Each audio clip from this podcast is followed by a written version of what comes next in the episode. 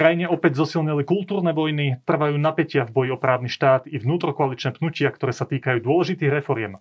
S týmito témami zápasy v prvej línii predseda vlády tejto krajiny Eduard Heger, ktorého vítam v štúdiu. Dobrý deň. Dobrý deň, prajem. Pán premiér, začneme najaktuálnejším dianím. U nás v konzervatívnom denníku sa to hodí. Dnes sa v spoločnosti vedie emotívna diskusia o návrhu zákona Ani Záborskej na pomoc tehotným ženám. Na ktorej strane stojíte vy?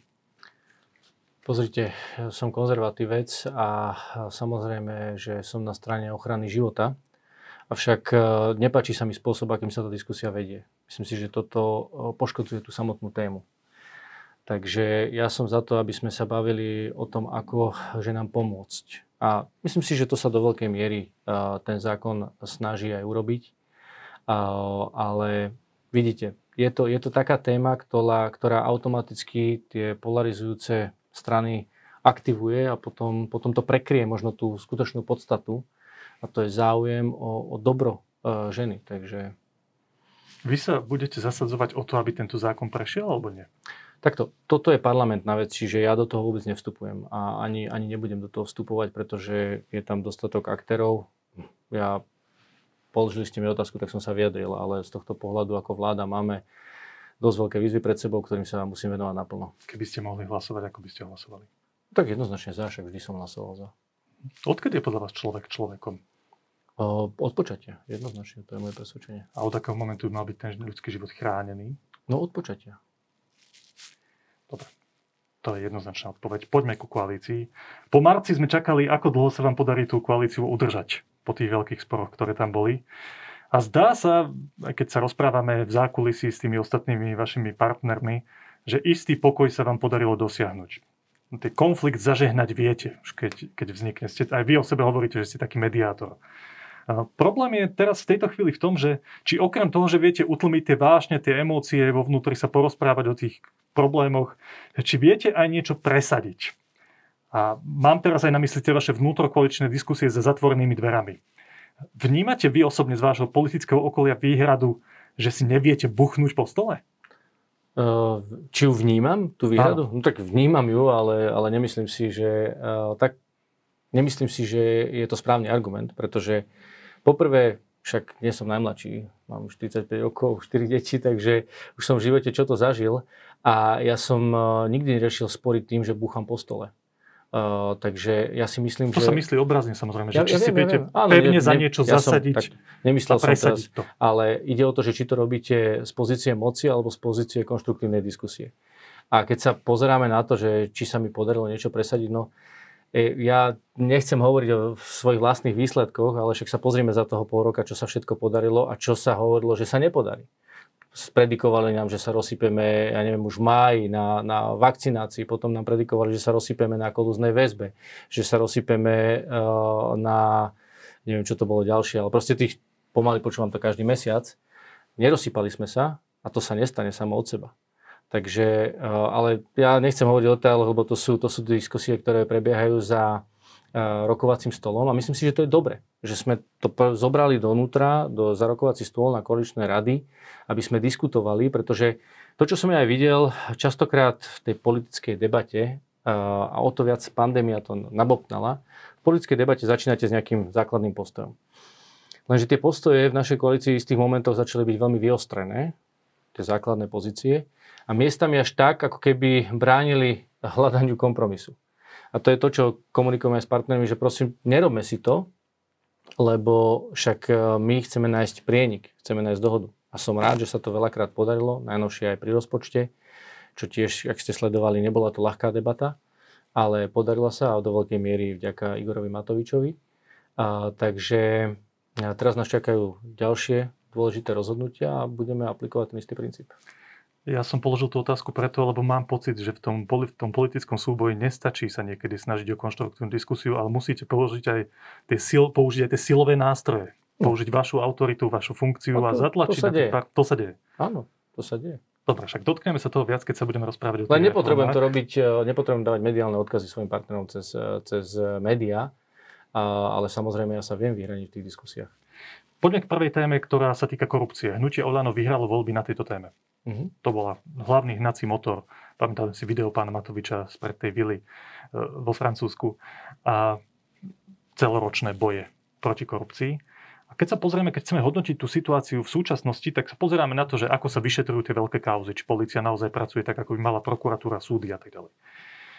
No a podľa mňa je v tom veľmi dôležitá aj vaša rola. Keď som sa pozrel na vaše vyjadrenia k tomu spletitému dianiu v policajných zložkách posledných mesiacov, tak sa mi zdá, že sa to dosť posunulo za pár mesiacov.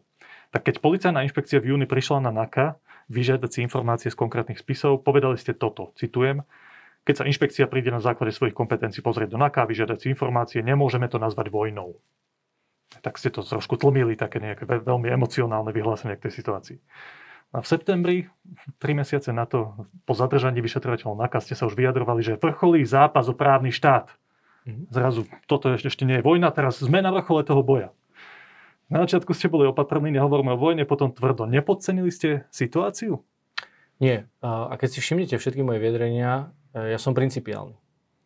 To je možno taký, taký, taký nový fenomén e, v tej politickej komunikácii, lebo nie je to také, nie že štiplavé, ale možno také zaujímavé.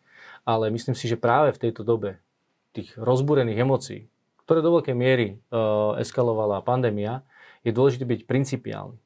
A tvrdiť, e, držať sa princípov a držať sa vlastne objektivity. A to je to, čo ja v každom vyjadrení e, dávam a dávam si veľký pozor na to, aby som bol objektívny, aby som bol principiálny. A aj keď použijem tvrdé slova, tak e, aby boli vždy v súlade s princípami, ktoré presadzujem a ktoré chcem zavádzať. A tie princípy sú spravodlivosť, sú obnova dôvery právny Áno, ale o tom nehovorím. Ja hovorím o tom, že vy ste sa vtedy v júni vyjadrili Áno, veľmi opatrne bolo, a zrazu ste hovorili, že boj, boj vrcholí nie je to vojna v polícii no tak... a zrazu, že boj o právny štát vrcholí. Tak nie je to kontradiktorné? Nie, nie, lebo musíte sledovať okolnosti. Ja sa vyjadrujem vždycky k aktuálnym okolnostiam. Že v júni ste ešte netušili, aké zlé to je medzi tými bezpečnostnými zložkami. To chcete povedať? No, takto. Jednak to, áno, jednak to, že musíte sledovať. Ja sa vyjadrujem k aktuálnym e, medializovaným informáciám, pretože ja nemám informácie zo spisov. Nemám ich prečo mať a ani ich nemám. To je to dôležité. Áno, dnes vidíte, že niektorí paradoxne opoziční poslanci uh, pôsobia a hovoria, ako keby buď majú vstup informácie zo spisu, alebo klamu. Inak to nie je možné, lebo hovoria aj o takých konkrétnych... poslanci? Áno, aj koaliční poslanci, teda neviem, koho máte na mysli, ale, ale OK, ak taký prípad je. Áno, sú ale... to poslanci zo Zmerodiny napríklad, ktorí hovorí veľmi konkrétne informácie k tým prípadom neviem, nechcem to komentovať, lebo neviem presne, e, o akú situácii hovoríte. Ja som to postrel z úst e, v tomto prípade Roberta Fica, ale... ale... Však váš koaličný partner Boris Kolár tu bol pred týždňom, tu mm-hmm. sedel na tom mieste, kde sedíte vy a hovoril úplne otvorene, že on si stále myslí, že tí vyšetrovateľia, ktorí boli zadržaní a potom prepustení, že tá nálepka Čurilovská mafia im stále patrí, stále sú trestne stíhaní a tie odpočúvania a ich prepisy hovoria za všetko. Myslím si, že Robert, Fi- Robert Fico ide výrazne ďalej, ako len v tom, že by hovoril, že, že si myslí a to je to, čo som mal na mysli. Takže, ale hovorím, som principiálny, vyjadrujem sa ku konkrétnym okolnostiam a ak aj som e, ráznejší vo svojich vyjadreniach, tak preto, e, lebo sa vyjadrujem k okolnostiam, ale dodržiavam ten princíp objektivity a principiálnosti.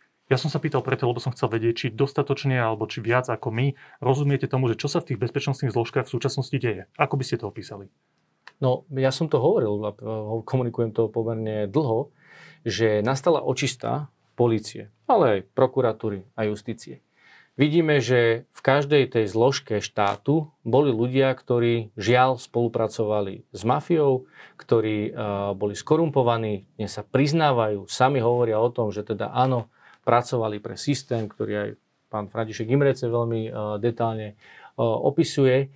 Čiže a ďalší, pán Slobodník a podobne, to boli korunné nominácie predchádzajúcej garnitúry, myslím Roberta Fica a strany Smer.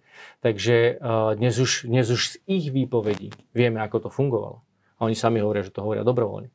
Čiže nastala takáto očistá. Samozrejme, tá očistá, keď vy rozviažete ruky, čiže vytvoríte prostredie slobody, tak samozrejme sú tu ľudia, a ďakujem všetkým poctivým policajtom, prokurátorom a sudcom, že si robia poctivo svoju prácu, ale radi túto slobodu zneužívajú ľudia, ktorí nie sú poctiví. A lenže vy to neviete hneď e, zistiť. Čiže treba sledovať, ako hovoríme my, kresťania, strom sa pozná po ovoci. Treba veľmi sledovať to ovoci a podľa toho potom viete zistiť, či ten strom je pokazený alebo nie.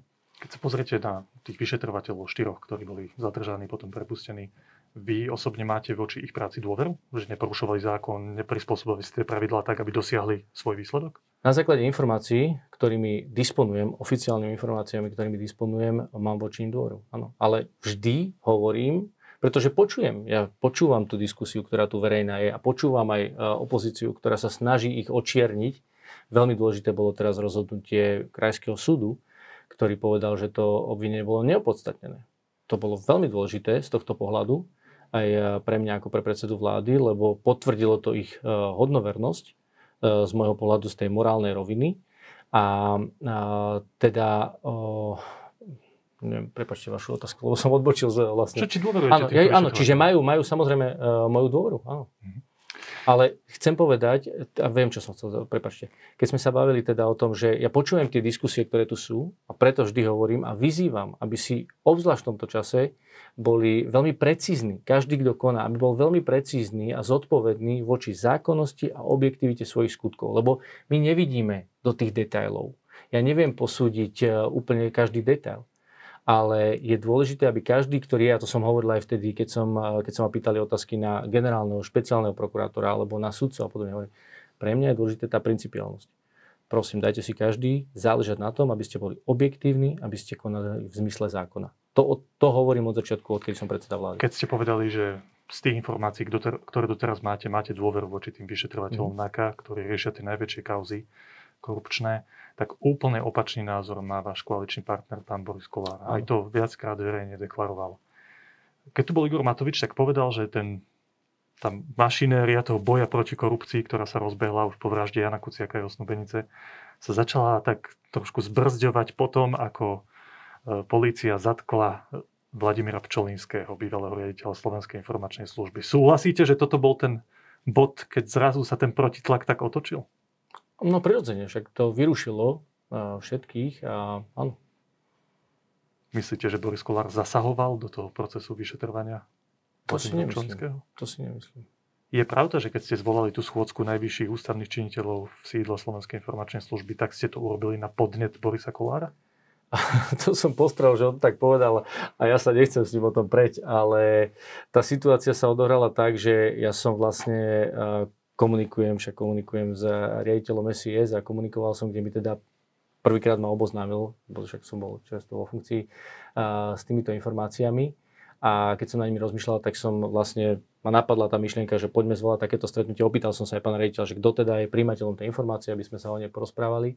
A vlastne takto vzniklo to stretnutie. Ja som ju následne oznámil, lebo však som komunikoval so všetkými, ktorých sme tam pozvali že, mm, že, že teda či na také stretnutie prídu, čiže komunikoval som aj Borisovi Kolárovi, ale Nebolo to on teda komunikoval. Ja si to tak nepamätám, ja si to tak nepamätám. On to netvrdí ale... mimochodom, keď som sa ho opýtal, tak on to vylúčil, že taký vplyv na vás nemá. Áno, áno, áno. Čiže som rád, ale niekdy, niekdy som postrel, že to raz povedal. Že nebolo ale... to tak. Uh, povedal, že to nebolo tak. Nie, vy hovoríte, že to nebolo tak. Nebolo to na Áno, áno, ja hovorím, že to bolo tak, lebo som dostal tú informáciu a toto ma napadlo, alebo mi napadlo správne po slovensky. Áno a preto som zvolal to stretnutie, takže nebol to na jeho podnet. Posledná otázka k tejto téme. Vnímate Borisa Kolára a jeho hnutie, že je v tom boji proti korupcii, hlavnej téme vlajkovej lodi hnutia Olano, viac spojencom alebo prekážkou? No, uh, Boris Kolár hlavne jasne hovorí, že to nie je jeho prioritná téma. Čiže to vysvetľuje všetko.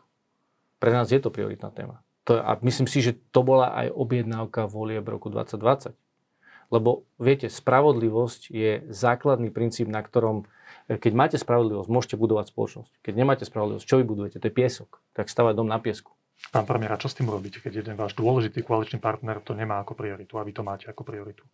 Tak to je, ja v tom nevidím zase taký problém, lebo to je práve o dohodách, o komunikácii. Máme tu program vyhlásenie vlády a o tom, aby sme schválovali legislatívu, ktorá s tým súvisí. A myslím, že aj Boris Kolár si uvedomuje, že uh, Igor Matovič a hnutie Olano vyhralo voľby práve preto, že tu bola taká spoločenská objednávka a rešpektuje vôľu t- takej skupiny občanov, ktorí si a, toto vyžiadali. Takže, rešpektuje? Tak ja dúfam, že rešpektuje. Pýtam sa preto, lebo sme tu mali už pred niekoľkými týždňami diskusiu o tom, že väčšina koalície chce výrazné zmeny v tej protikorupčnej legislatíve, zmeny v inšpekcii, policajný prezident to tušíme prejde, tieto veci. Ale aj zmena paragrafu 363 napríklad, rola generálneho prokurátora Včera v inom médiu ste nechceli povedať nejaké konkrétnosti k tomu, že či ste sa na tejto téme nejakým spôsobom posunuli. Viete dnes povedať niečo viac? Uh, takto. Uh, tá diskusia prebieha. Samozrejme, ja som aj včera v, v inom médiu povedal, že minulý týždeň tá diskusia zastala kvôli tomu, že sme mali dôležité rokovania ohľadom rozpočtu a schválil sa rozpočet, takže nebol priestor na stretnutie, aby sme o tej téme viacej diskutovali.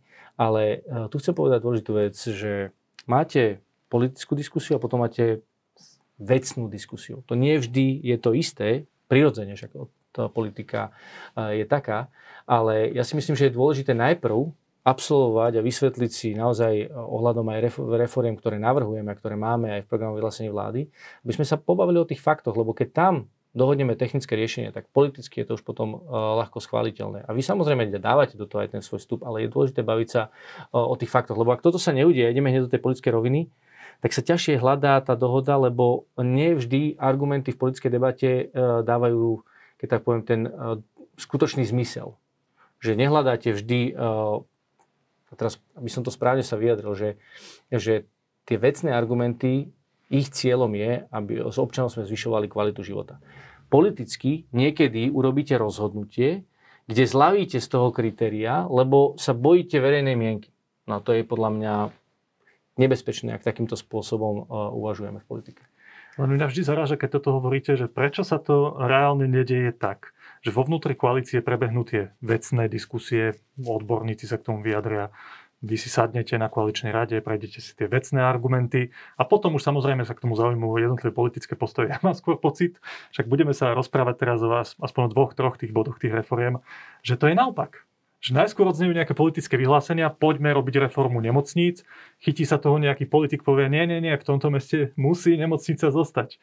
A potom sa začne odborná diskusia, dobre, tak v tej nemocnici to bude takto a takto a nie tak a tak. To Prečo to, čo to som, tak je, pán To je to, čo som hovoril, že uh, keď spomínate na začiatku relácie, keď som hovoril, že sa vyhraňujú tie pozície pred tou diskusiou tak výrazne, to je podľa mňa kontraproduktívne. Áno, úplne súhlasím. Prečo sa to robí? No, myslím si, že je tu taká tá lákavá vlna, chcieť mať priazeň občanov. Lenže mať priazeň občanov za každú cenu nedáva zmysel, lebo mať priazeň občanov za cenu, že oni na to doplácajú, je úplne kontraproduktívne. Zoberiem teraz príklad, prepačte, zoberiem trošku odbočím, zoberiem príklad covidu. Tak Robert Fico ide do Rimavskej soboty, do okresu, ktorý, keď bol vo vláde, ani tam nepáchol, ako sa hovorí.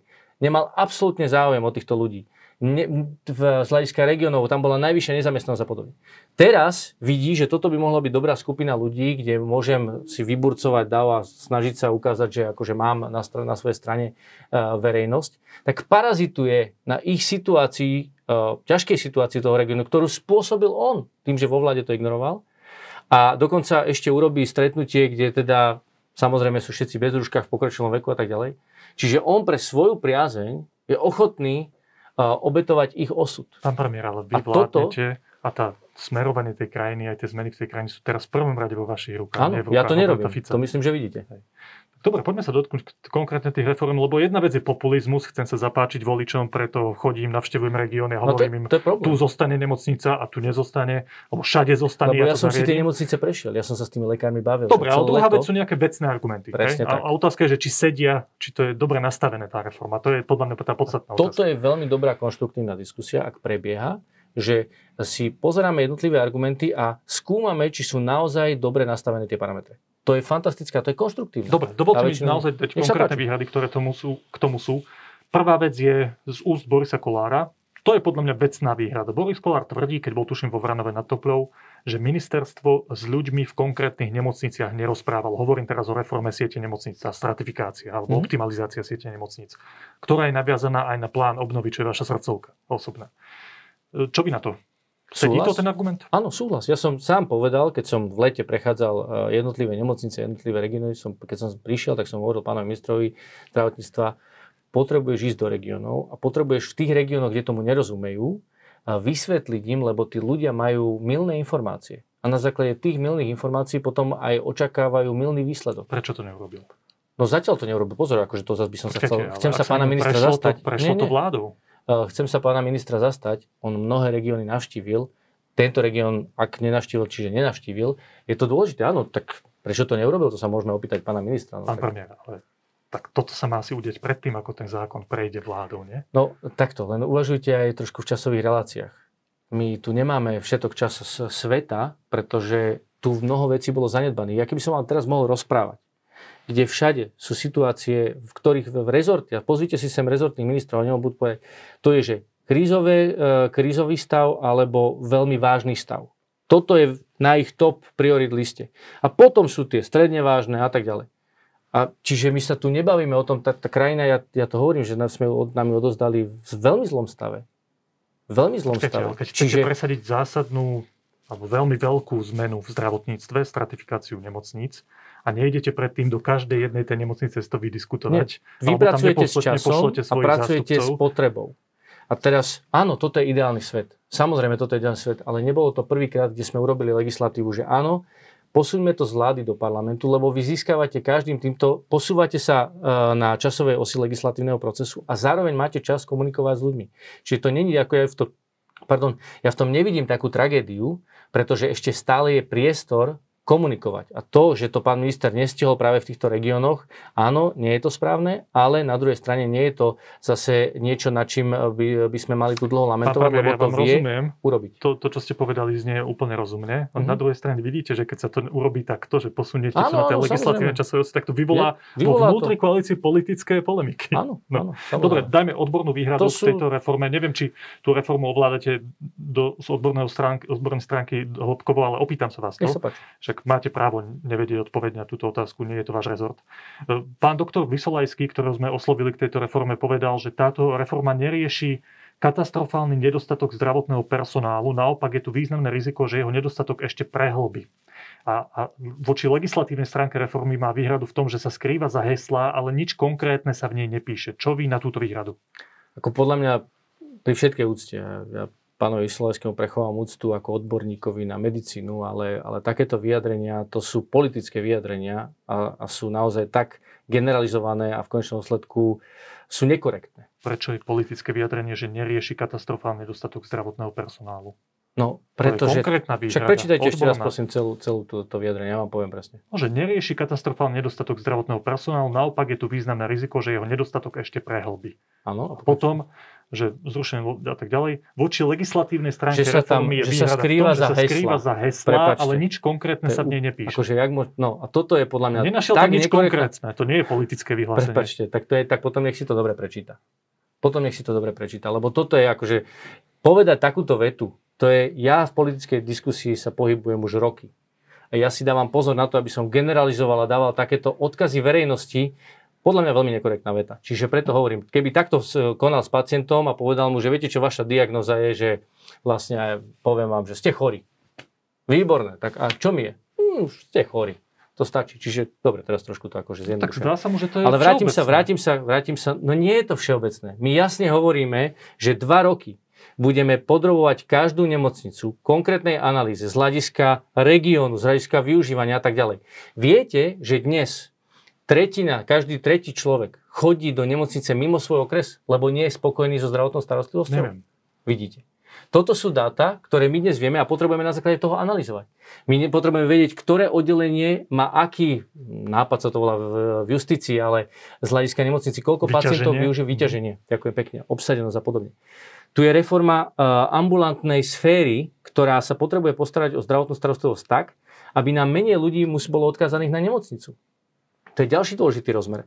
Čiže tá reforma hovorí o veľmi konkrétnych veciach. Povedať, že tá sa skrýva za hesla, akože prepačte, toto je veľmi nekorektné. Nie je to pravda. A po druhé, keď hovoríme o nedostatku personálu, áno, však o tom tu, koľko sa o tom na Slovensku hovorí? 10, 15 rokov? Každým rokom ubúdajú?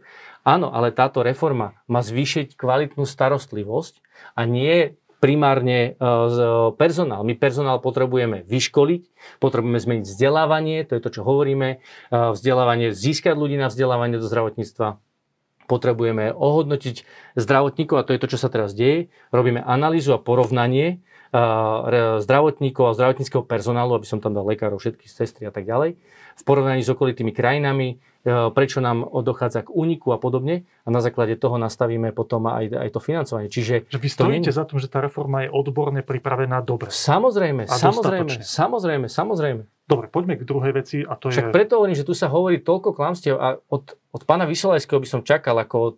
Dobre, je lekár, čiže on sa vyjadruje hlavne k lekárskym veciam, ale keď už sa chce vyjadrovať k reforme, tak nech sa vyjadri korektne a odborne. No to jeho vyjadrenie je ešte dlhšie, toto je akože výťah tých, tých najstručnejších tak, vyjadrení, to, tak to je nechcem mu krivdiť. Dobre, v poriadku, tak Ale- v tom prípade, aby som zase nebol Dobre. tvrdý. Druhá vec je tá nová súdna mapa, reforma justície, tá už prešla nejakými fázami, ale tá súdna mapa vyvoláva obrovské polemiky vo vnútri spoločnosti. No, e, dá sa úplne pochopiť ten, ten hlavný cieľ tej reformy a to je, tým je zrýchlenie tých súdnych konaní, ktoré trvajú dlho na Slovensku a aj zrýchlenie, a to je zlepšenie kvality tých rozhodnutí. Hej, že kvalita a rýchlosť, preto aby občania mali rýchlo rozsudok a aby ten rozsudok bol kvalitný. Hej.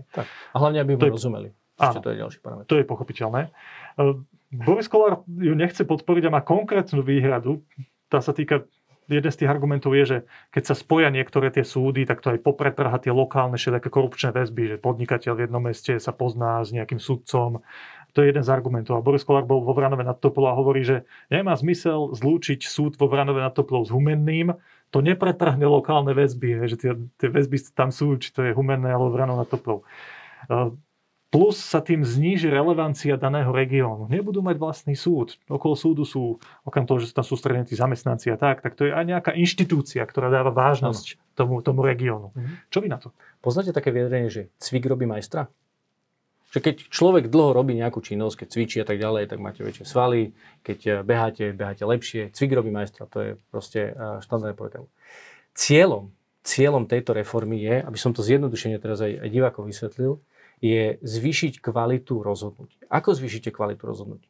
No práve tým cvikom. To znamená, že sudcovia budú špecializovaní a budú rozhodovať o prípadoch, lebo právo je naozaj špecifická vec a vy potrebujete mať dostatok skúseností. Čiže na, e, cieľom tejto, že tejto e, reformy je špecializácia, lebo tá spôsobí potom kvalitnejšie a rýchlejšie rozhodnutia. Lebo ten sudca už bude v tej téme doma. To je ako u lekárov. Komu si idete zopravovať slepečov? Tomu, ktorý to operuje prvýkrát v živote, alebo tomu, ktorý to už robí 500 krát? Kto to urobí rýchlejšie a kvalitnejšie? Ten, čo to robí prvýkrát, alebo ten, čo 500? To isté je pri súdnictve. Čiže preto pani e, ministerka, vediem s ňou naozaj e, rozsiahle diskusie o tom, navrhla e, novú tú mapu a teraz prichádza tretí variant, ktorý je ešte upgrade na základe pripomienok, však to je v poriadku. Takto vzniká ale aj zákon o verejnom obstarávaní, ktorý tiež musel prejsť crash testom a opravil sa. Toto je krása tej vlády našej, že my, keď máme nejaké pripomienky zásadné, tak ich zapracujeme. Predtým vlády povedali arogancia nič, tak to ideme a dovidenia. My pracujeme s tou, s tou verejnou Tá mienkou námietka k a tomu, čo... zapracovame. Čiže to bude aj pri, Áno. len dokončím pri tej súdnej reforme. Čiže je o to zväčšiť obvod, aby sme mohli dosiahnuť tú špecializáciu, lebo na malom pieskovisku tú špecializáciu nedostanete. Teraz keď to porovnám akože zjednodušenie. Takže zie, špecializácia prinesie kvalitnejšie rozhodnutia a rýchlejšie rozhodnutia, lebo sudcovia budú uh, majstri vďaka cviku. Tá, tie námietky A- sú konkrétne, závisí to od regiónu k regiónu. Napríklad kolega teraz písal dnes článok o súde, v, okresnom súde v Čadci a on hovorí, že zlúčiť tento súd so Žilinským súdom je úplne nelogické vzhľadom k tomu. Nie, nie, tak, Teraz hovorím o konkrétnosti, rozumiem, ale že v sa- niektorých regiónoch nesedia tie argumenty, ktoré to ministerstvo Nie, k tomu, nie, k tej situácii dalo. Však preto pani ministerka uh, teraz robí úpravu, ale ja chápem ich výtku. Lebo jedno je, že zväčšíte ten, uh, ten, uh, ten obvod na to, aby ste mohli špecializovať, aby ste mali dosť prípadov na špecializáciu. Pretože cvik robí majstra. Ale potom je, že kde sa teda ten súd nachádza. Kam tí ľudia za tým súdom musia chodiť. Štatistiky hovoria, že človek raz za život ide na súd v priemere. Raz za život. Čiže to nie je také, že chodíte do potravín alebo niečo podobné. Do nemocnice chodím možno častejšie na súd. Ale nechcem to zľahčovať. Chcem ti povedať, že uh, tie súdy samozrejme z toho geografického hľadiska musíme sa pozrieť, aj poli- to už je tá politika v tom, že aby sme teda zachovali nejako bližšie k ľuďom, ale z hľadiska tej, tej mapy, toho obvodu, to, to ľudia nejako nepocítia, len pocítia to v tom, v pridanej hodnote, že budú kvalitnejšie, rýchlejšie rozhodnutia, lebo tí sudcovia budú špecializovaní. To je to, čo každý Dobre, chce. pán premiér, nejdem s vami zachádzať do všetkých konkrétností aj tohto konkrétneho regiónu, to, ale bola by to hĺbková diskusia, možno s pani ministerkou. Ešte úplne kratučko sa chcem dotknúť tej reformy národných parkov. Tam sa zdalo, že tam je vnútrokoaličná zhoda na tom celom. Zrazu pán Kolár hovorí, že za to nezahlasuje lebo sa zákon môže negatívne dotknúť tisícov ľudí pracujúcich v regiónoch, môže ohroziť ich existenciu, najskôr sa majú vykonať zonácie, čo tú reformu trošku neguje, keby sa najskôr vykonajú zonácie, až potom tá, ten prevod tých pozemkov. Opäť môžeme ísť do vecnej diskusie a politické. Jednu vetu prosím dajte takú. No, dôležitú vo vecnej diskusii by ste zistili, že sa nie je čo obať. Tu je veľa strachu. A keď toto poviete Borisovi Kolárovi, ako reaguje? Už, tak diskutuje so mňou, on mi hovorí tie svoje pripomienky a ja mu vysvetľujem, ale však Jan Budaj s ním veľmi ko- korektne komunikuje, preto aj uh, vlastne dosiahol tú dohodu, že to podporí, však Boris Kolár bol podpísaný pod tým Áno. zákonom, teraz to stiahol, je na pánovi ministrovi, aby v prvom rade on chce komunikovať uh, s pánom uh, predsedom parlamentu, zistí, že čo sa vlastne stalo. Lebo v tomto prípade sa nedá hovoriť o tom, že tí ľudia z ministerstva nekomunikovali v regiónoch. Ja, pokiaľ viem, tak celé leto ľudia z ministerstva Tak. životného prostredia chodili po Slovensku a vysvetľovali, čo sa stane. Viete, povedzme si na rovinu. Opozícia využíva každú možnú príležitosť na to, aby uh, bušila do tejto vlády. A nezmyselne. Boris Kolár nie je opozícia. Uh, nie, nie, ale to je práve to, premostím, premostím, lebo túto bola najväčšia, najväčší boj proti tým parkom bola opozícia, ktorá začala šíriť klamstva. A teraz ide o to, že tie klamstva, keď ich hovoríte, tak viete, stokrát eh, povedaná lož sa stáva pravdou. A Boris Kolár je vystavený týmto opakovaným a začína teda hovoriť, tak, tak poďme sa na to pozrieť. A miestami, ja som to aj včera povedal v tej relácii, si myslím, že sa nechá oklamať argumentami, ktoré spoločnosti zaznievajú. A preto je dôležité, aby sa rozprával s pánom ministrom, ktorý mu to veľmi rád opäť transparentne vysvetlí a pôjde aj do hĺbšieho detailu. Ak, ak Boris Kolár potrebuje hĺbší detail, tak uh, pán minister mu to rád ukáže. Čiže tu není, o, tu není o čom. Tie reformy, ktoré prinášame, sú reformy, ktoré majú uh, pomôcť ľuďom, ktoré majú zvýšiť kvalitu života, ale v konečnom sledku majú odstrániť to, čo tu roky nefungovalo. Pán premiér, keď tu sedel Richard Sulík pred dvoma týždňami, tak som sa ho pýtal podobné otázky. A keďže on má skúsenosť aj z predchádzajúcich vlád, aj pre pána Mikloša ešte za druhej Dzurinovej vlády, tuším, pomáhal s reformami, s nejakými časťami tých, tých reforiem, tak som sa ho pýtal, ako má skúsenosť s tým, že ako sa presadia tie, tie nepríjemné veľké reformy. A v čom je problém v tých súčasných, že to tak škrípe? Tak on povedal jednu vec, kto- ktorá ma zaujala a týka sa to našej diskusie. On tvrdil, že tie veľké reformy boli často dlhodobo premyslené. Že bol pán Zajac veľký nesúhlas časti verejnosti s reformou, ale bola to vec, o ktorej sa diskutovalo ešte predtým, ako sa stal minister, niekoľko Mhm. mesiacov, niekoľko týždňov. A potom sa dostal do vlády, predložil konkrétny legislatívny návrh, niečo sa ešte politicky prediskutovalo, ale bola to premyslená vec. A vy sa dokonca hrdíte tým, pred chvíľkou ste to povedali, že však niečo predložíme, prídu pripomienky, my ich zapracujeme a potom je ten finálny produkt. Len to vyvoláva potom takéto problémy. Tak moja otázka opäť je, že my sme neboli dostatočne, my ako krajina, vy ako táto vláda tejto krajiny, že pripravení na to, že tu treba konkrétne reformy, keď sa teraz takto doľaďujú? Ďakujem pekne za túto otázku. A opýtam sa, boli sme? Veď tu bola antireformná vláda. Ona žiadne reformy nepripravovala, lebo ona nechcela robiť reformy. Vy ona... ste boli v opozícii a mohli ste si ich pripraviť. No Nie? pozor, lenže my sme štvorkoalícia. A my hľadáme teraz tie diskusie, ktoré prebiehajú, je pohľad na tú reformu. A my sme ako opozícia, chcete povedať, že ako opozícia sme mali spoločne pripravovať uh, reformy? Nie, že ste mali mať vecný plán, lebo tie reformy Však vecne ale nie sú plán máme, ale naražame na to, že niektorý z partnerov má na to iný pohľad. Ale má vecné výhrady. Lebo vy Nie ste, vy ste povedali pekný príklad a teraz na tomto to ukážem. Bola prvá Zurindová vláda a druhá Zurindová vláda. V ktorej sa udiali tie veľké reformy? Druhé. Presne tak. Čiže v prvej mali čas na to, aby to pripravili. My ten komfort nemáme. My sme z opozície prišli, nevedeli sme, aký bude výsledok volieb, nevedeli sme, kto, ktoré strany skončia ako uh, v parlamente. My sme nemali ten komfort v opozícii pripravovať spoločný budúco koaličný plán reforiem. Prosím vás, však akože máme v tomto súdnosť a takisto v šuflíkoch to nikde nebolo, pretože to hovorím, tie vlády to neriešili, oni to zanedbávali, preto Slovensko stagnovalo a prepadalo. A preto ich musíme riešiť a už demonstrujeme na tom aj práve tú politickú kultúru, že diskutujeme, zapracovávame pripomienky a tie reformy teraz tvoríme. Áno, mohli sme si my povedať, tak prvé 4 roky budeme ako koalícia teda pripravovať a potom ich schválime v ďalšej vláde. No ale tento komfort Slovensko nemá. Však Slovensko bolo tak zanedbané, však tu z 15 rokov sa nerobili, 17 rokov sa tu nerobili reformy. Pán premiér, Takže prejdú tieto reformy, o ktorých sme sa dnes rozprávali, aspoň tie tri, ktoré sme spomenuli? pevne to verím. Od čoho to závisí? Od politickej vôle. Kde je vaša, a to je moja posledná otázka, kde je tá vaša červená čiara, keď poviete, buď toto prejde, aby naša vláda mala zmysel, aby sa Slovensko pohlo dopredu, alebo moje pôsobenie nemá zmysel. Kde je tá vaša červená Áno, čiara? postrehol som, postrehol som takéto nejaké otázky, ktoré smerujú eh, ku mne. Ja som není typ človeka, ktorý komunikuje takýmto spôsobom. Ja idem na výsledok, na cieľ. A robím všetko preto, aj v tej komunikácii. Čiže a to, čo hovorím za zatvorenými dverami, nepotrebujem hovoriť pred médiami. Ale máte červenú čiaru. Samozrejme. Eduard Beger, ďakujem veľmi pekne. Ďakujem pekne.